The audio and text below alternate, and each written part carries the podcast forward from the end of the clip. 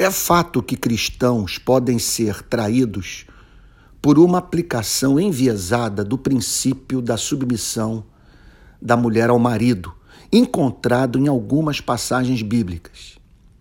Essa aplicação enviesada acabaria levando as mulheres ao papel de simples coadjuvantes da vida da igreja e as faria ser oprimidas dentro de casa pelos maridos, além de, por conta da cultura mais ampla, serem exploradas no mercado de trabalho.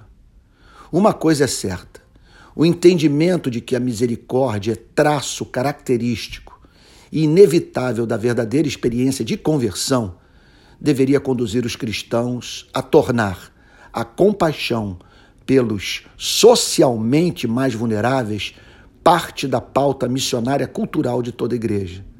Nesse sentido, a luta de milhões de mulheres do mundo inteiro por direitos historicamente ignorados deveria encontrar eco no coração dos cristãos.